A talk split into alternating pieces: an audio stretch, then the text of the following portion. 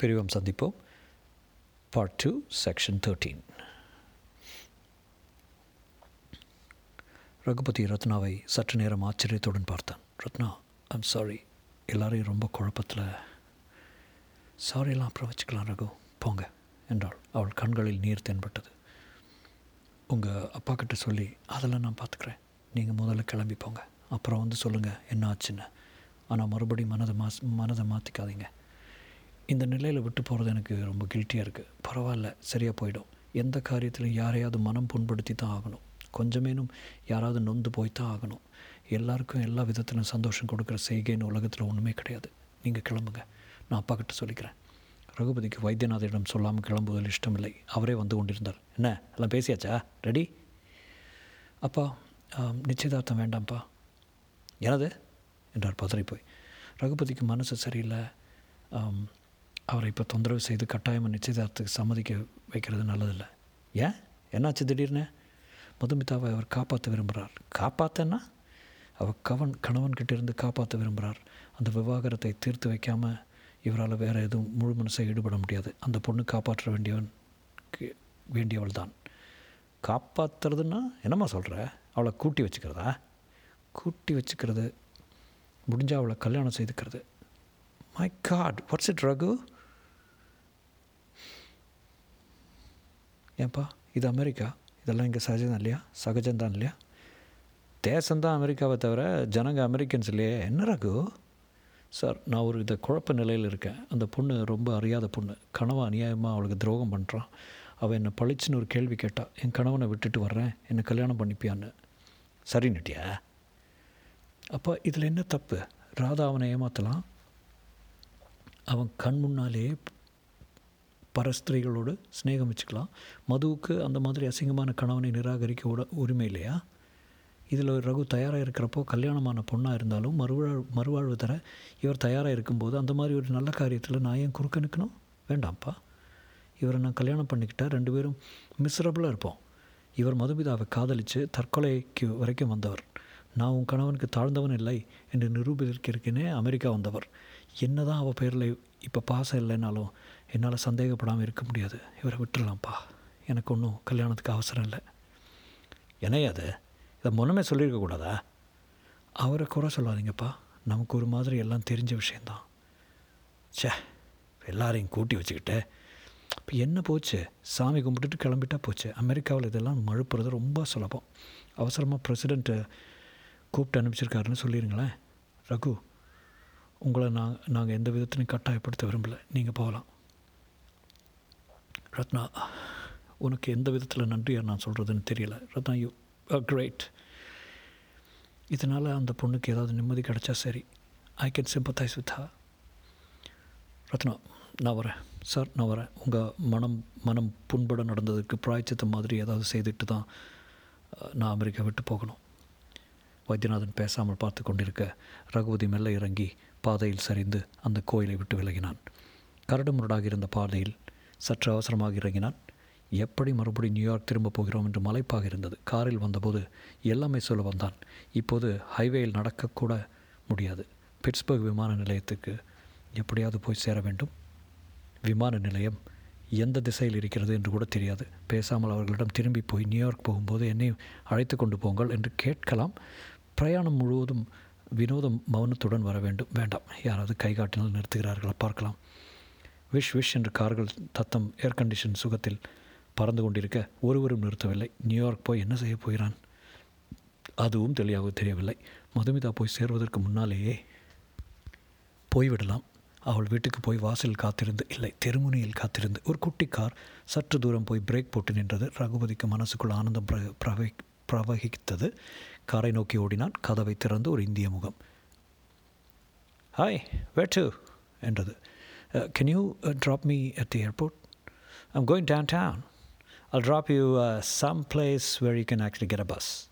Thanks என்றான். உள்ளே ஏறிக்கொண்டான். பின் சீட்டில் ஒரு நாய் உட்கார்ந்திருந்தது. சின்ன கார் அது.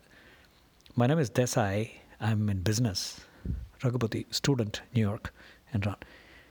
இந்தியர்களுக்கு தான் நிறுத்துவது என் வ- வழக்கம். மற்றவர்களை நம்ப முடியாது. நான் என் மாணவ தினங்களில் ரொம்ப இந்த மாதிரி ஹிச் ஹைக் பண்ணியிருக்கேன். இந்தியர்களுக்கு மாத்திரம் நிறுத்துவேன். கல்யாணம் ஆகிடுச்சா இல்லை ஊருக்கு போய் கல்யாணம் செய்து கொள் இந்திய பெண்ணை கல்யாணம் செய்து கொள் அமெரிக்க பெண் வேண்டாம் என்றான். பஸ் ஸ்டாண்டு போவதற்குள் தன் சரித்திரத்தையே விரித்து விட்டான். வெள்ளைக்காரியிடம் கல்யாணம் பண்ணி கொண்டு மூணு வருஷத்தில் தாக்கு பிடிக்க முடியவில்லையாம். அவர்கள் மனப்பாங்கே வேறு குணம் வேறு மதம் வேறு. ஏன் அவர்கள் வாசனையே வேறு. டிவோர்ஸ் என்பது அமெரிக்காவில் ரொம்ப செலவாகும் காரியம். வீட்டை விற்று ஒற்றை ரூம் அப்பார்ட்மெண்ட்டுக்கு மாறி காரை விற்று தின் சின்ன காரை வாங்கி கொண்டு சில்வெஸ்டரும் நானும் தான் பாக்கி. சில்வெஸ்டர் என்று பெயர் சொல்வது நாய் ஒரு முறை சந்தோஷமாக குறைத்தது. கார் மூட்டை பூச்சி போல இருந்ததால் சந்துக்கு சந்து மாறிக்கொண்டே சென்றான். மற்ற கார்காரர்கள் அவனை ஹார்னில் திட்டினார்கள். இவர்களுக்கெல்லாம் வேஸ்தை கிடையாது. எப்போ பார்த்தாலும் பணம் பணம் பணம் தான். பணத்தை தவிர வேறு ஒன்றும் முக்கியம் இல்லை பிரதர் அமெரிக்காவில் பணம் நிறைய பண்ணு. ஆனால் இங்கே கல்யாணம் பண்ணிக்காத. வீடு வாங்காத. பிள்ளை பெற்றுக்கொள்ளாத.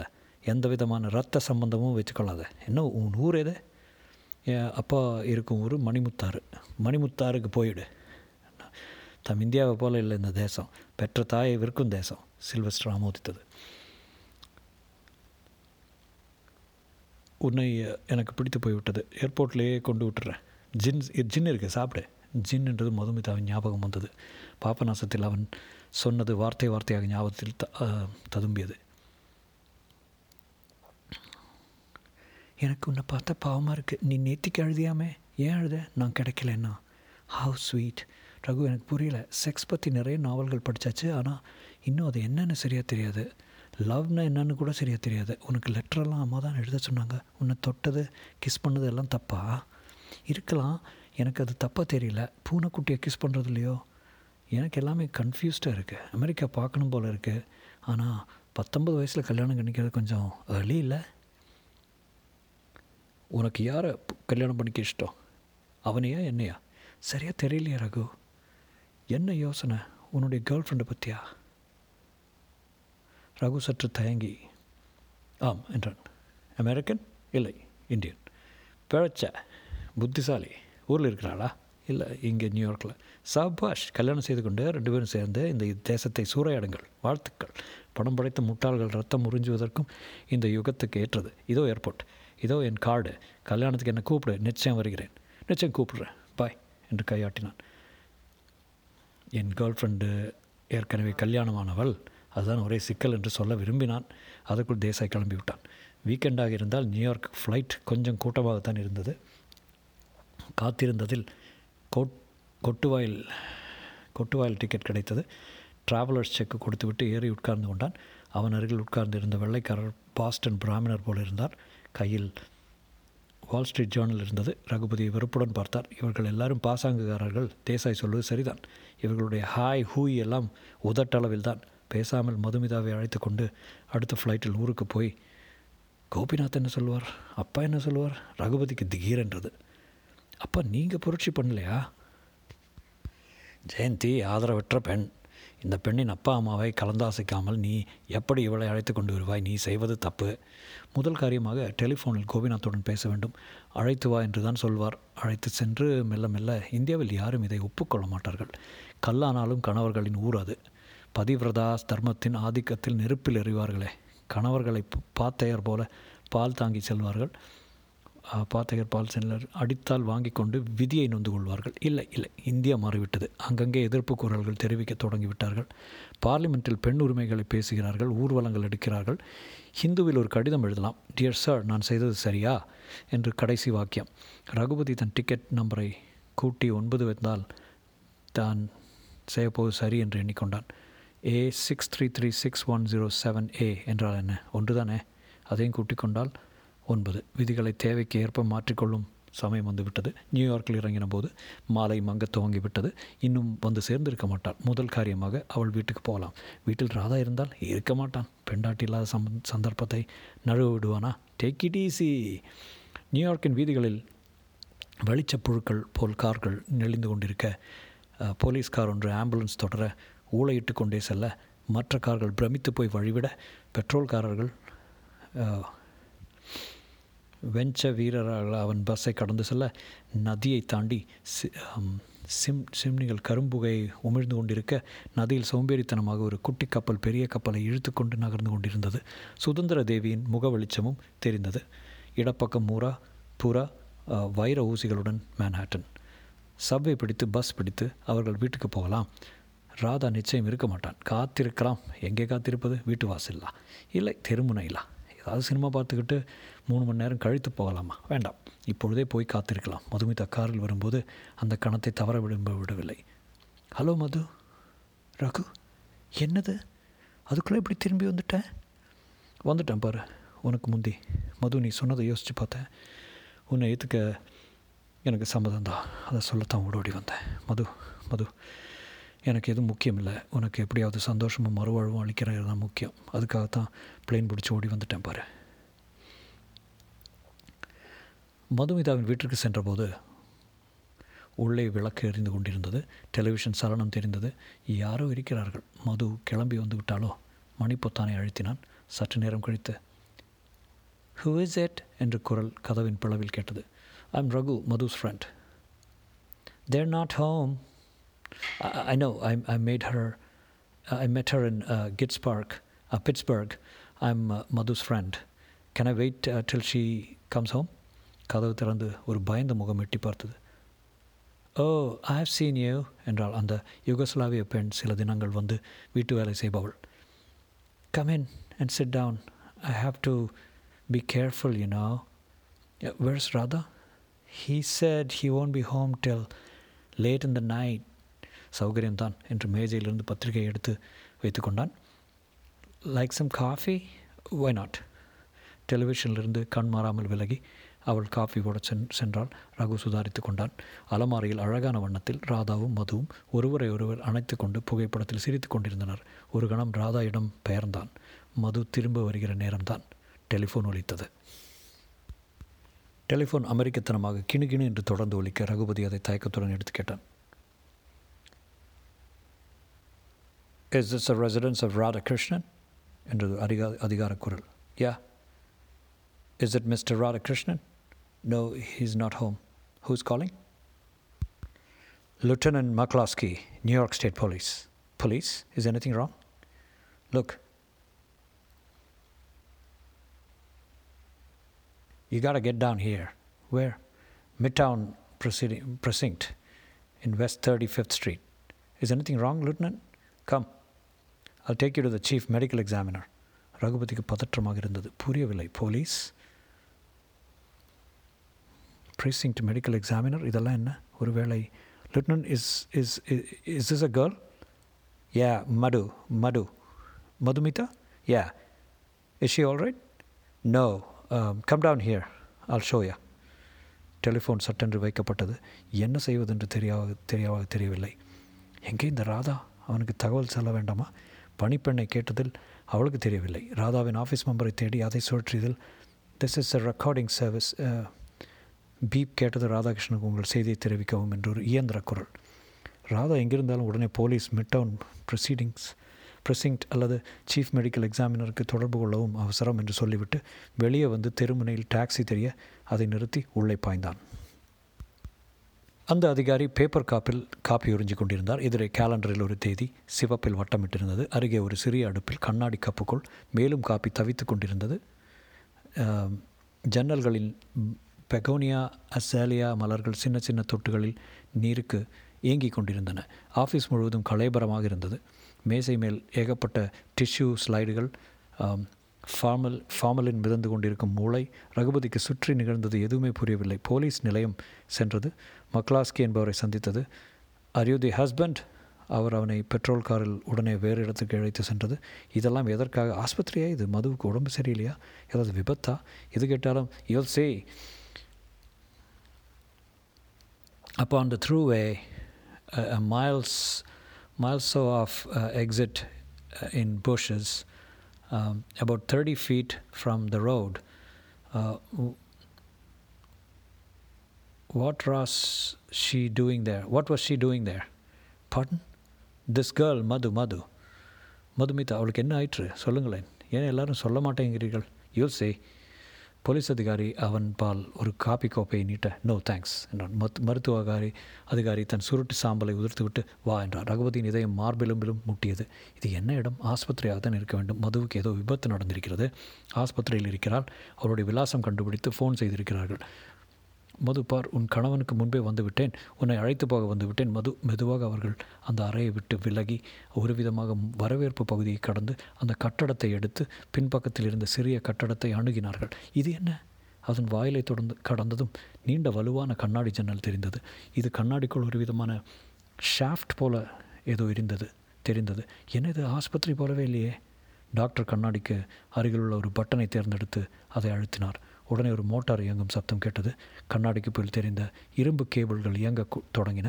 அவர்களுக்கு கீழே எங்கேயோ இருந்த பிளாட்ஃபார்ம் போல ஒன்று நாசுக்காக மேலே வந்தது. அதன் மேல் சற்று மஞ்சளாக மெழுகு தடவினார் போல் ஒரு உடல் தெரிந்தது. My God Madhu! என்று அலறினான். யஷிதவான் இறந்து விட்டாளா? அப்போதே அந்த கணத்திலேயே கார் இரண்டாக உடைந்து விட்டது. எங்களுக்கு ஹெலிகாப்டர் வைத்து தூக்குவது சிரமமாக இருந்தது. த்ரோவே அரை மணிக்கு தடை போட்டு வை போய் ஒரு குழப்பம் ஒரே குழப்பம். Doctor you have the report a a குடித்து விட்டு ஓட்டியிருக்கிறாள். ரத்தத்தில் ஆல்கஹால் மிக அதிகமாக இருந்தது. இட்ஸ் அ பேட்டி வெரி ப்ரெடி கேர்ள் என்று கண்ணாடிக்குள் பார்த்து கொண்டே சொன்னார் இல்லை இது இது போய் அது மெழுகு பொம்மை மதுமிதா செத்து போகவில்லை. இது இது போய் மாயம் இது மதுமிதா இல்லை. மதுமிதாவின் கண்கள் மூடியிருந்தன. மெல்ல மெல்ல அந்த டாக்டர் விலகி போய் வாசல் நின்று கொண்டு எதற்காக அவளை தனியாக கார் ஓட்டாமல் அனுமதித்தீர்கள்? எதற்காக அவளுக்கு ஜின் கொடுத்தீர்கள்? என்றார். இல்லை அவள் செத்து போகவில்லை. இது பொய் என்று தரையில் உட்கார்ந்தான் ரகுபதி மதுமிதாவை போய் அணைத்து கொண்டு கதறி அழ வேண்டும் போல் இருந்தது. கண்ணாடி கெட்டியாக இருந்தது. அந்த வெளிச்சம் அந்த போர்வை எல்லாமே செயற்கையாக இருந்தது இதோ இது ஏதோ ஒரு நாடகம். இதோ இதோ திரை போட்டு விடுவார்கள். மற்றொரு பட்டனை தொட அந்த பிளாட்ஃபார்ம் கீழே போய் ஒளிந்து கொண்டது. கம் வில் டாக் என்றார் போலீஸ் அதிகாரி. இது என்ன இடம்? சீஃப் மெடிக்கல் எக்ஸாமினரின் அலுவலகம். ஆட்டாப்சிக்கு இங்கே தான் அனுப்புவோம். யுவர் ராதாகிருஷ்ணன் இல்லை நான் டெலிஃபோனில் உங்களுக்கு பதில் அளித்தவன் அந்த பெண் உறவா? ஆம். குடிப்பாளா? புதிதாக கற்றுக்கொண்டிருந்தாள். குடிக்கவா? கார் ஓட்டவா? ஸ்பீட் லிமிட் எல்லாம் கடந்து அதிவேகமாக சென்று கொண்டிருந்தாள். ரேடாரில் கண்டுபிடித்து கொ- இன்னும் வேகம். ஏன் இந்த அவசரம்? ஏதாவது ஃப்ளைட்டை பிடிக்க வேண்டும் என்று இருந்ததா இல்லை கோபமா? மனு வருத்தமா? ஆம். பரிதாபம். சாலையிலிருந்து முப்பது அடி தூக்கி எறியப்பட்டு விழுந்திருக்கிறான் எடுத்தபோடே உயிர் போய்விட்டது. அதிகம் துன்பப்படாமல் இறந்து போயிருக்க வேண்டும். கணவனுக்கு தகவல் செய்து சொல்லியிருக்கிறீர்களா? ம். உட்காருங்கள். Like to have some coffee thanks Raghupathi பொம்மை போல் உட்கார்ந்தான். அவன் கண்ணங் கன்னங்களில் கண்ணீர் உலர்ந்திருந்தது. உதட்டோரத்தில் உப்பு கரித்தது. மது அவசரப்பட்டு விட்டாய்.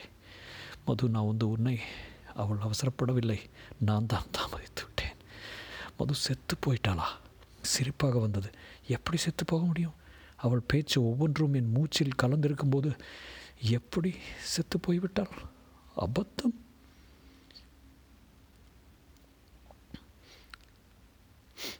சாரி சார் விழுந்துட்டிங்களா? என்னை பார்த்தா விழுந்த மாதிரி தெரியலையா? சிரிச்சா கோவிச்சுக்குவீங்களான்னு பயமாக இருக்குது முதல்ல நேராக என் கண்ணை பார்த்து பேசுங்க. எங்கே எங்கே அவள்? என்று இரைச்சல் கேட்க நிமிர்ந்தான் ராதாகிருஷ்ணன். டேய் நீ இங்கேயும் வந்துட்டியா? என்னடா ஆச்சு? படுவாவீங்களா? எங்கே அவ? போய் பாருடா என்றான். ஆஃபீஸர் வேறு ஷி ஷீ இவனை முதல் துரத்துங்கள். இவன்தான் எல்லாவற்றுக்கும் காரணம். மது மது என்று கைக்குட்டையால் முகத்தை துடைத்து கொண்டான். ராதாகிருஷ்ணனை அழைத்து கொண்டு அவர்கள் அந்த கண்ணாடி கதவை நோக்கி செல்வதை ரகுபதி சுவாரஸ்யம் இல்லாமல் பார்த்தான். மது மது என் கண்ணே என்று காரிடார் ஒலித்தது. ரகு நீ என்னை காதலிச்ச கல்யாணம் பண்ணிக்க விரும்பினேன் வா ரகு நாம் ரெண்டு பேரும் கல்யாணம் பண்ணிக்கலாம். பாபநாசத்தில் பிரிஞ்சதுலேருந்து இன்னைக்கு வரைக்கும் நடந்ததை ஒரு சொப்னமாக நினச்சிட்டு ரெண்டு பேருமே இன்னசென்ட்டாக இருந்த அந்த நாளுக்கு திரும்ப போயிடலாம். மது அது அவ்வளோ சுலபம் இல்லை போ ரகு உனக்கு தைரியம் இல்லை ஓகே ஓகே இட்ஸ் ஓகே நான் வரேன். மறுபடி காரிடாரில் இறைச்சல் கேட்க ராதாகிருஷ்ணன் புலம்பிக் கொண்டே வந்தான். பேஸ்டட் பேஸ்டட் இவன் தான் எல்லாவற்றுக்கும் காரணம். அவன் பிட்ஸ்பர்க்லேருந்து வந்திருக்கான். பாருங்கள் படுபாவி. உன்னால் தான் அவன் அவள் மனம் மாறினாள். தெய்வமே நான் எப்படி உயிர் வாழ்வேன்?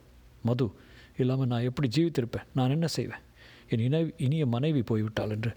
எதற்காக இன்னும் உயிர் வாழ வேண்டும்? எதற்காக? Mister Radhakrishnan. Calm you solve happens to all of us no no என்று தலையாட்டி ஆகாத்தியம் செய்தான். போலீஸ் அதிகாரி ராதாகிருஷ்ணனை செல்லமாக அணைத்து கொண்டு மிஸ்டர் கேஷன் உங்களுக்கு எத்தனை வருத்தமாக இருந்தாலும் இருக்கும் என்பதை என்னால் உணர முடிகிறது. நானும் மனைவி இழந்திருக்கிறேன். கேன்சர் என்றார். ஐயா உங்களுக்கு தெரியாது. ஒரு இந்திய கல்யாணம் என்பது மிகவும் பவித்திரமானது. அந்த பந்தம் ஜென்ம ஜென்மாக வருவதாக பெரியவர்கள் எண்ணுகிறார்கள். மதுமிதா அவளை போன்ற மனைவி எங்கே கிடைப்பாள்? இருவரும் ஒருவரை ஒருவர் அப்படி உள்ளன்புடன் நேசித்தோம்.